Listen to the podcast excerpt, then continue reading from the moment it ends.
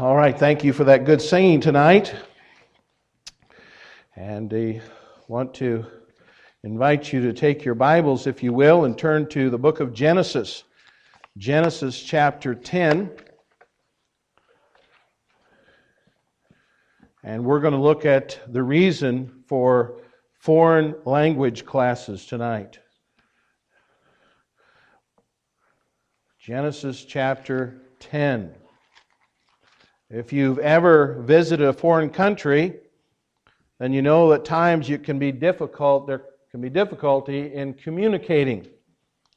Uh, sometimes we have difficulty in difficulty in communicating here in our own uh, country, but uh, it really stands out when we go to a foreign country. If if you've ever had that experience, but uh, if you've had that experience of having that difficulty of not knowing what someone's saying and understanding them, uh, we lived in uh, uh, Amish country there for the last uh, nine years, and sometimes those folks would speak in German or Dutch or uh, a Low Dutch there that. Uh, they would actually have uh, three languages that they would learn. They would teach their children. They would teach their children their everyday language, kind of a low German, uh, Low Dutch, uh, uh, and then they would teach them in their schools the, the High German, which the scriptures that they used were written in, and uh, then they would teach them English. They'd teach them the uh, German to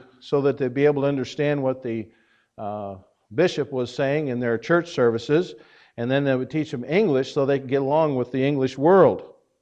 But Sometimes you might hear them talk and you don't know what they're saying. You can't understand them. Well, if you've ever been frustrated uh, about that, well, we can uh, blame a fellow by the name of Nimrod. Uh, it was his fault, and uh, so we can give him the blame. If you've ever been frustrated because you had to take a, a uh, language class, maybe Spanish or French or Latin or something in school, we'll blame it on him. Uh, that's his, his fault. So uh, I know that, uh, and I've read where there's over 6,700 known languages and dialects among the human race, and you can just blame Nimrod for that uh, because uh, that's what we find here in Genesis chapter 10 and 11. You know, when we had uh, Brother Marawelli here the, uh, a while back with talking about the unreached people, many, many people across the world uh, who have a, a, language or a dialect and they do not have a Bible uh, in that language. They don't even have a written language, let alone a Bible. They don't even have any books in their language. And so people have to go in and find out uh, what their language is, translate that language to a written uh, form, and then they can begin to translate the Bible into their language. Uh, I trust that you're continuing to pray uh, for those people. Uh, uh, we say, well, we can't do much about it. Well, we can pray that God will bring someone along to do that translation work and, and bring the gospel to those people. But here's where this whole problem of language began. Uh, this fellow Nimrod is a very interesting character. We meet him in Genesis chapter 10, where we are given an ethnological table of the human races. Now, uh, you find Genesis chapter 10 divides mankind into three basic races Semitic, uh, Aryan, and Turanian. We find in Genesis 10 that there are three sons of Noah, and the sons, all uh, from, and their sons, all the human races emerged. And we see that from Japheth, the Indo European family emerged, which takes its principal races of Europe and the Asiatic Aryan race. And we see from Shem, the Semitic uh, family emerges and takes on uh, in the Assyrians and the Hebrews and the Joktanite Arabs. And then we see from Ham, the Egyptians, the Ethiopians, the southern Arabs, and early Babylonians emerged. But we also see in Genesis chapter 10 the beginning of a city and uh, the kingdom that is often mentioned in the Bible. Uh, this is the city and the kingdom of Babylon.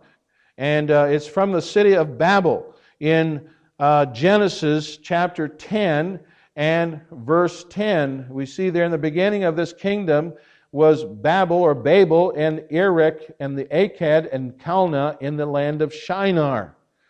Uh, Babylon in the Bible symbolically and prophetically stands for the consummation of all evil. Now let's look at this story of Nimrod and Babel and clean, glean uh, three particular lessons, I believe, for our own hearts and for our own lives here tonight. First of all, we notice this a ruler that was powerful. We find a ruler that was powerful. Notice in Genesis chapter 10 and verse 8, it says, And Cush begat Nimrod. He began to be a mighty one in the earth. Nimrod is called a mighty one in the earth. Three times in verses 8 through 10, he is called mighty. The word is a, the usual term to describe a great soldier. It means a champion. He's a man of great strength and of great power. And so, as we consider Nimrod, notice first of all, he's a mighty ruler. He's a mighty ruler. In verse 10, again, it says, The beginning of the kingdom was Babel and Erech and Akkad and Calneh in the land of Shinar. Now, up to this time, we do not read about anyone having a kingdom. Nimrod seems to be the first ruler and the first dictator in history. He started and he organized and he ruled over Babel or Babylon that was in Shinar, the land which we would call Iraq today. Notice carefully that in verse 10 that it was the beginning of his kingdom. His kingdom. He set himself up as the ruler of all mankind. He made himself a one world ruler. Uh, he was the first Hitler. He was the first Mussolini. He was the first Stalin. He was the first Saddam Hussein uh, in history. In verse 8, it says, He began to be a mighty one in the earth. Now, that word suggests that he used whatever means was necessary to gain this power. Nimrod grew in power, and as he grew in power, he began to dominate and dictate, establishing his own kingdom over which he ruled and reigned. Now, furthermore, we see that he was, secondly, a mighty rebel. He was a mighty ruler, he was a mighty rebel. The name Nimrod means, we shall rebel. He was a mighty ruler and he was a mighty rebel. Now, how was he rebellious? Well, if you look here in chapter 10 and verse 9, notice what it says. He was a mighty hunter before the Lord. Before, wherefore it is said, even as Nimrod, the mighty hunter before the Lord. Now, the Bible is not saying that he was a great deer hunter. It does not say he was a great turkey hunter. Uh, it does not say that uh, he was a hunter of fox or bear. It was not suggested that he, uh, uh, I mean, it's not suggested that he even ever had an appearance in the magazine Field and Stream. He, it, it, was not a manner of his having his own line of hunting equipment that you could find down at uh, the, the Bass Pro Shop or, uh, uh, or um, Cabela's or someplace like that. No, uh, Nimrod hunting equipment and accessories. No, there wasn't anything such thing. Now, it sounds like a good idea, probably, but uh, uh, that's, that's not the, the case here. The word here that's very important uh, is the word before. It says he was a hunter, mighty hunter before the Lord. Now, that word literally means against. He was a mighty hunter against the Lord. He was a man in defiance of God. He wasn't a hunter for animals, he wasn't a hunter for he was a hunter rather of men. The Jewish Talmud reads a hunter of the souls of men. He was a rebel against God. He sought to turn those he ruled over away from God as well. Now, Nimrod was a mighty ruler, a mighty rebel, and that's a picture of the work and the aim of Satan. The world has been called Satan's kingdom. Satan is the is a rebel against God, and his desire is to turn men from God and keep men from God. We read over in Job chapter 1 and verse 7. And the Lord said unto Satan, Whence comest thou? Then Satan answered the Lord and said, From going to and fro in the earth, and from walking up and down in it. In 1 Peter chapter 5 and verse 8, we're also told that we are to be sober, be vigilant, because your adversary, the devil, as a roaring lion, walketh about, seeking whom he may devour. If you don't think Satan is a powerful ruler, just look around in the world today. If you don't think he's hunting the souls of men, open your eyes. Satan blinds men and he binds men. He deceives men and he destroys men. He controls men and he corrupts men. He rules men and he ruins men. His methods are many, but one in particular, one particular method has been extremely successful. And so Nimrod here is a picture of, of, of Satan. He was a mighty hunter before or against the Lord. He was a, a ruler that was powerful. Now, secondly, we, uh, we not only see a ruler that was powerful, but we see a religion, a religion that was perverted. Look over in Genesis chapter 11, beginning in verse 1. It says, "In the whole earth was one language and one of one speech. Everyone spoke the same language. That phrase, one speech, literally means few words. It's not like the woman who said she was of few words but used, used them frequently. Everyone has one set of words. There's only one language and one set of words for everyone. Someone may say, That sounds nice. I wish everyone spoke the same language today. Well, the problem was not how they talked, but how they walked. Notice three things about these people. First of all, they were sinfully disobedient. They were sinfully disobedient. Notice chapter 11, verse 2. It says, And it came to pass, as they journeyed from the east, that they found a plain in the land of Shinar, and they dwelt there. Many times in the Bible, geographical notations are very important. For example, when the Bible talks about going up to Jerusalem, that's a true geographical statement. Jerusalem is up on a mountain. So to go to Jerusalem, you had to go up. But it also has a spiritual significance. Going up to Jerusalem represented being in the presence of God or worshiping God. You take, for instance, Egypt in the Bible. The Bible always speaks of going down to Egypt, going down to Egypt. That's also true geographically. If you look at the map, if uh, from, uh, from Israel, uh, Egypt would be down on the map, but from the, uh, uh, and it would be south of, of Israel. And one could say they are going down. But it's also symbolically true. Egypt is always a type of the world in the scriptures. And so when we read here in Genesis 11 and verse 2, they journeyed from the east. And when a person's journey east, uh, we find in the Bible, is symbolic of a person turning their back to the light.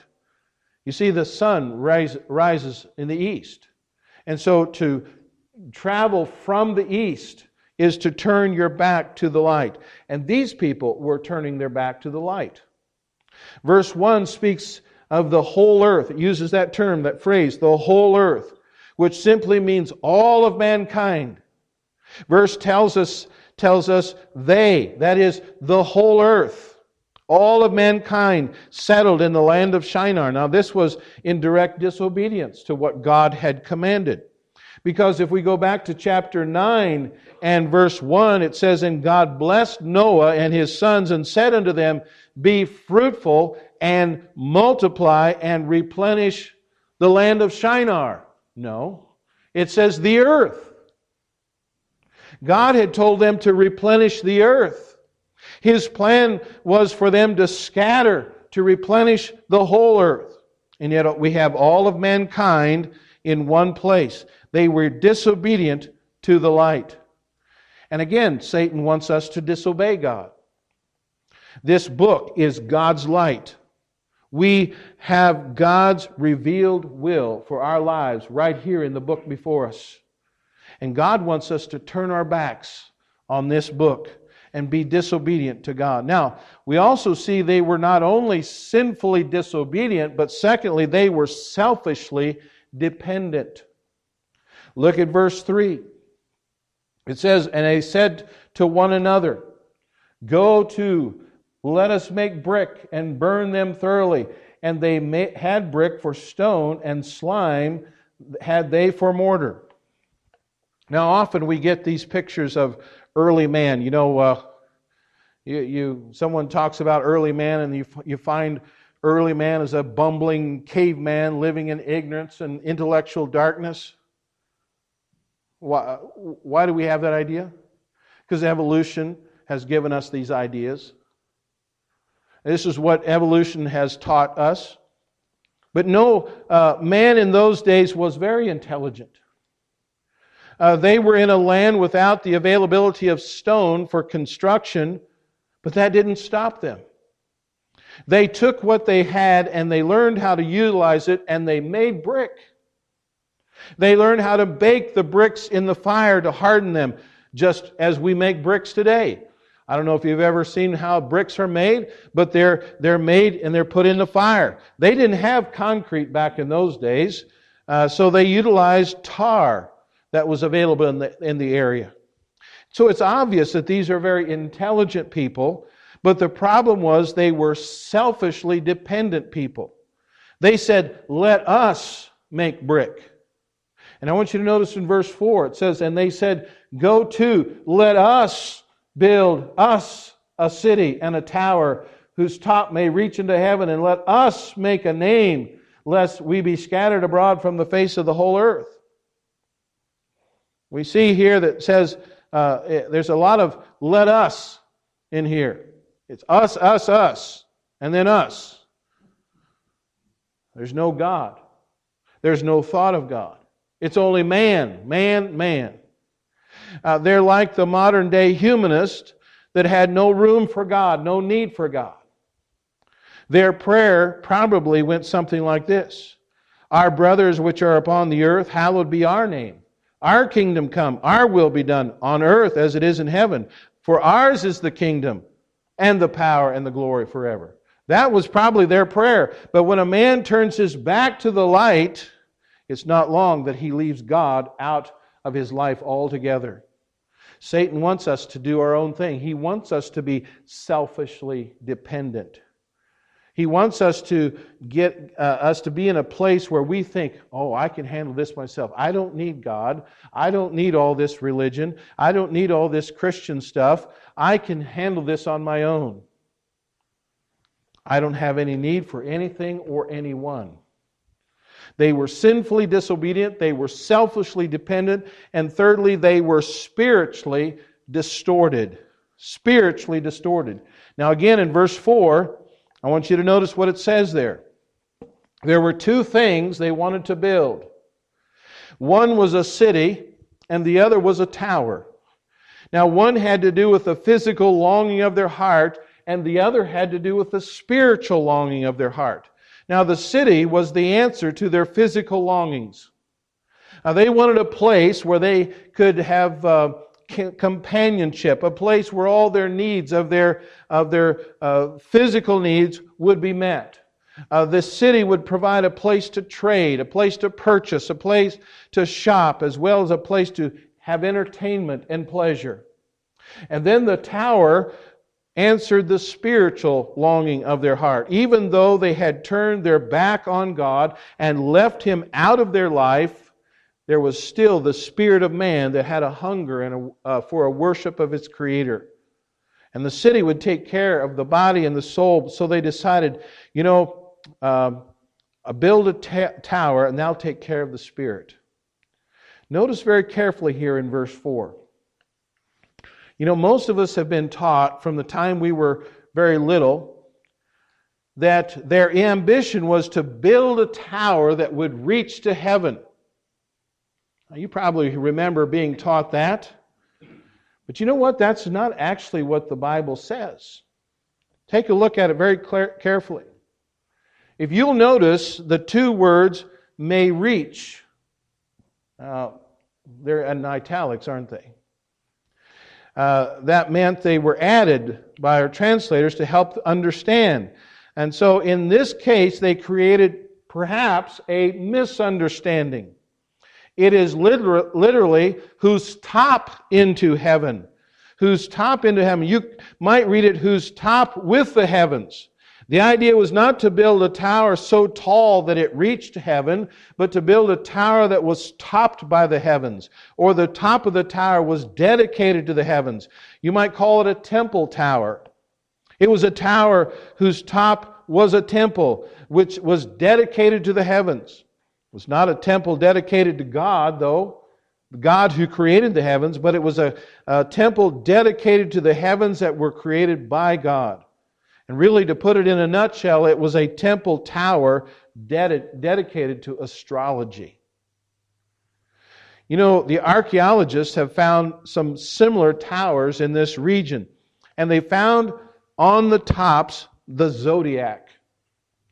You see, these people were star worshippers. And you'll hear all the time people, you, you know, what's your sign? Uh, you know, what's your sign? You have a sign? You know, instead of looking to God who made the stars, they're looking to the stars that God made. And the name Babel means gate to God.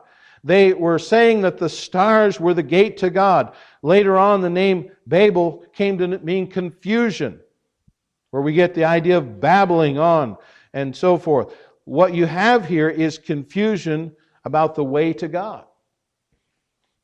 And this is the beginning here of all false religions. It reminds me that Satan doesn't care how religious you become as long as you get messed up about the way to God. You know, Satan really is kind of glad for religion. And a lot of religions have it all wrong about how to get to God. You see, Satan's not against religion, he just wants you to be confused about religion. Now, let me say just a word about this astrology. And I hope none of you begin your day today by checking your horoscope. I want you to listen to what God says about astrology. It's found over in Deuteronomy chapter 18 and verse 9, begins there in verse 9. When thou art come into the land which the Lord thy God giveth thee, thou shalt not learn to do after the abominations of those nations. There shall not be found among you anyone that maketh his son or daughter to pass through the fire, or useth divination, or an observer of times, or an enchanter, or a witch, or a charmer, or a consulter with familiar spirits, or a wizard, or a necromancer for all that do these things are an abomination unto the Lord. And because of these abominations, the Lord thy God doth drive them out from before thee. You see, astrology is an abomination to God. Astrology is nothing short of idolatry. It replaces God. Somebody says, I'm going to check my horoscope. I got to get the paper so I can check my horoscope and see what kind of day I'm going to have. Hey, why not go to God's Word and check with God and see what kind of day you should have? You stars were never intended to find our destiny, but to bring glory to God. It's, it's wonderful on a clear night to look out at the stars and to just to see all of the uh, constellations and all the stars. It's a beautiful thing. It's a beautiful creation of God, but it's never been meant to be worshiped astrology and tarot cards and Ouija boards are all of the devil, and they're an abomination to God. And so we have here a ruler that was powerful, a religion that was perverted, and thirdly, a ruin that was paramount. A ruin that was paramount. If there is one thing this people should have learned, is that you don't turn your back on God. You know, the flood should have taught them that. But how easy we forget.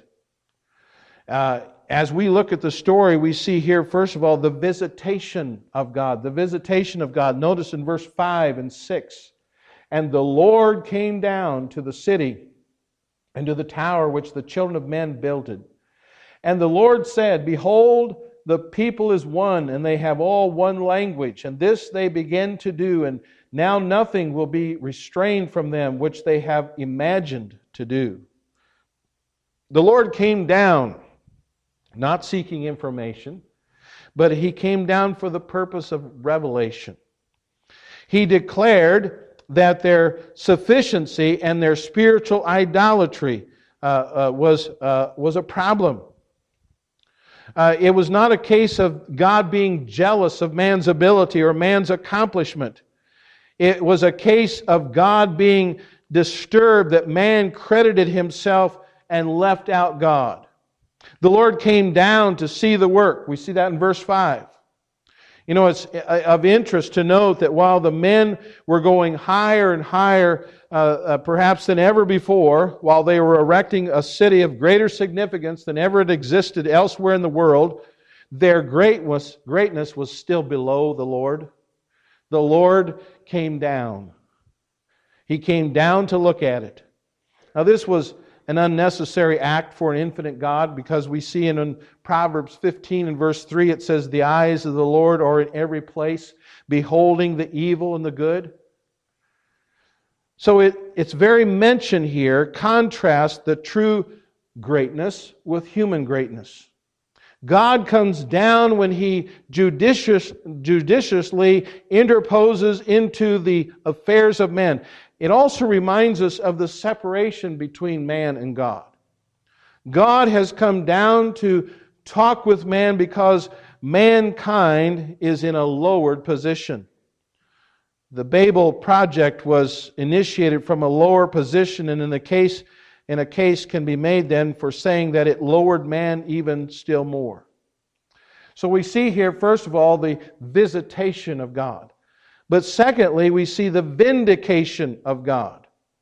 Again, in verses 6 uh, through 9, we see here, he goes on to say in verse 7 Go to, let us go down and there confound their language that they may not be understood, one another, they may not understand one another's speech. And so the Lord scattered them abroad from thence upon the face of all the earth, and they left off to build a city. Therefore is a name of the of it called Babel because the Lord did there confound the language of all the earth, and from thence did the Lord scatter them abroad from the face of all the earth. Now, again, we see here, first of all, that he, he confounded their languages. I can imagine a fellow there working. He says, Hand me another brick. And then the fellow next to him says, No speaking English and he starts talking in a language no one around him could understand. And another one might have said, Sprechen Sie Deutsch? And then he would read how that God scattered them all over the face of the earth. As I've already mentioned, the word Babel is an interesting word because it is given two different meanings. In Genesis chapter 11 and verse 9, uh, we have the word, as it says here, that uh, the Lord called the place Babel because he confounded the language of the earth. And the Hebrew word here means confusion. The Babylonians themselves used the word to mean the gate of God. And so the Babylonians said, We are the gate of God. And the Jews said, No, you are confusion. And throughout the Bible, right to the book of Revelation, the concept of Babylon stands crucial and Babylon is saying, We are the great gate of God. And the Bible says, No, this is the place where the basic confusion of language occurred. You are confusion. And our own word, uh, uh, Babylon, is simply the word Babel with a Greek ending. Now, there was a, uh, a dear poor saint of God who happened to enter into a very fashionable church. And after the service, he approached the minister and told him he wanted very much to join the church. Well, the pastor knew that his consent to such a request would not meet with the approval of the official board of the church and the congregation. And at the same time, he didn't want to appear to be cruel or uh, harsh to the man. So he said to this man, John, go home and pray for two weeks for the Lord to guide you definitely whether he wants you to join this church. And accordingly, humble John took the advice and went home. And when he returned two weeks later, the pastor asked him about the Lord's direction. Sir, John replied, God told me he's been trying to to get in here for the past 15 years and he hasn't succeeded. So I had better give up trying where even God cannot gain an entrance. You know, the early post flood world had some ambitious individuals. They stretched their limits and they pushed beyond themselves. They looked for more than what they had and began to forget the Lord. They began to envision things they shouldn't and soon uh, were pursuing whatever they imagined. You know, it's easy in such a world not only to forget God, but even to view Him as a barrier that isn't welcome in the day's plans. You know, confusion will reign in a world where God is not welcome. The world can be a confusing place. One farmer was pulling a rope behind him as he walked across the yard, and the neighbor asked him, What are you doing with that rope? Well, friend, I've been reading the papers and listening to the radio, and the world's condition the way it is, I'm confused that I don't know whether I've lost a cow or found a rope. You know, the dictionary says to be confused is to be perplexed or be bewildered, to mistake one thing for another. Even the best and most brilliant human beings can be confused. Here are a couple of illustrations. You know, an announcement came over the loudspeaker at Washington National Airport. Attention, please. Will the Piedmont passengers who have not done so please do so immediately? Well, then there was the traffic sign at the intersection of the superhighway near Chicago to make a left turn, make two right turns. You know, radio and TV announcers have been so confused. A baseball game went into extra innings, and a sportscaster announced the Tonight Show has been canceled. The Tomorrow Show will be seen later tonight, and the Today Show will be seen tomorrow. You know, we live in a very confusing world. Someone wrote it this way This I have never understood. We chop down trees, but we chop up wood. We draw down wrath, but we draw up wills. We run down foes, but we run up bills. We eat up food, but we down a drink, which is a little strange, I think. We turn down offers and we turn up noses. Just one last thought, and then this closes. We should remember, we poor clowns, that life is full of ups and downs. Well, this world we live in is very confusing, and sometimes our language, even our language, which we all speak the same language tonight, I hope, is confusing. And we've been talking about that in our Sunday school class about communication. This whole story, though, reminds us of the folly of leaving God out of our lives and turning our backs on Him. Whenever one tries to run their life without God, Whenever a nation tries to run itself without God, there is always going to be confusion. Somewhere God will intervene and he'll judge. Life is always a failure if God is not in it. Listen, I wonder is your life full of confusion tonight? Perhaps you're trying to live without God. Psalm 14, verse 1 says, The fool hath said in his heart, There is no God. They are corrupt. They have been have done abominable works. There is none that doeth good. The Lord looked down from heaven upon the children of men to see if there were any that did understand and seek God. They were all gone aside. They are all together become filthy. There is none that doeth good, no, not one. Have all the workers of iniquity no knowledge? Who eat up my people as they eat bread and call not upon the Lord? There were they in great fear. For God is in the generation of the righteous. Ye have shamed the counsel of the poor, because the Lord is his refuge. Oh, that the salvation of Israel were come out of Zion, when the Lord bringeth back the captivity of his people. Jacob shall rejoice, and Israel shall be glad.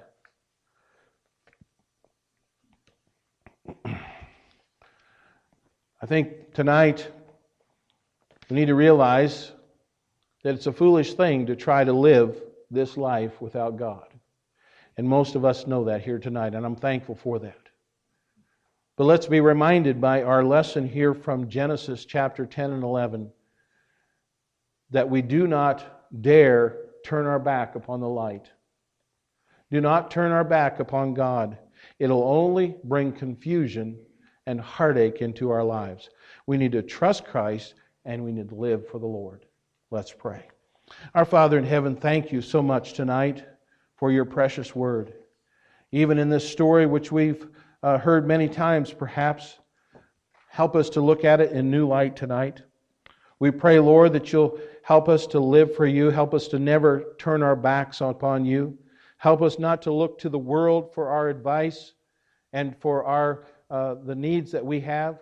We pray, Lord, that uh, we'll be faithful uh, to honor and glorify your name. Lord, thank you for each one that's here tonight, and we pray your blessing upon our week ahead of us. May Jesus Christ be honored and, and glorified and lifted up.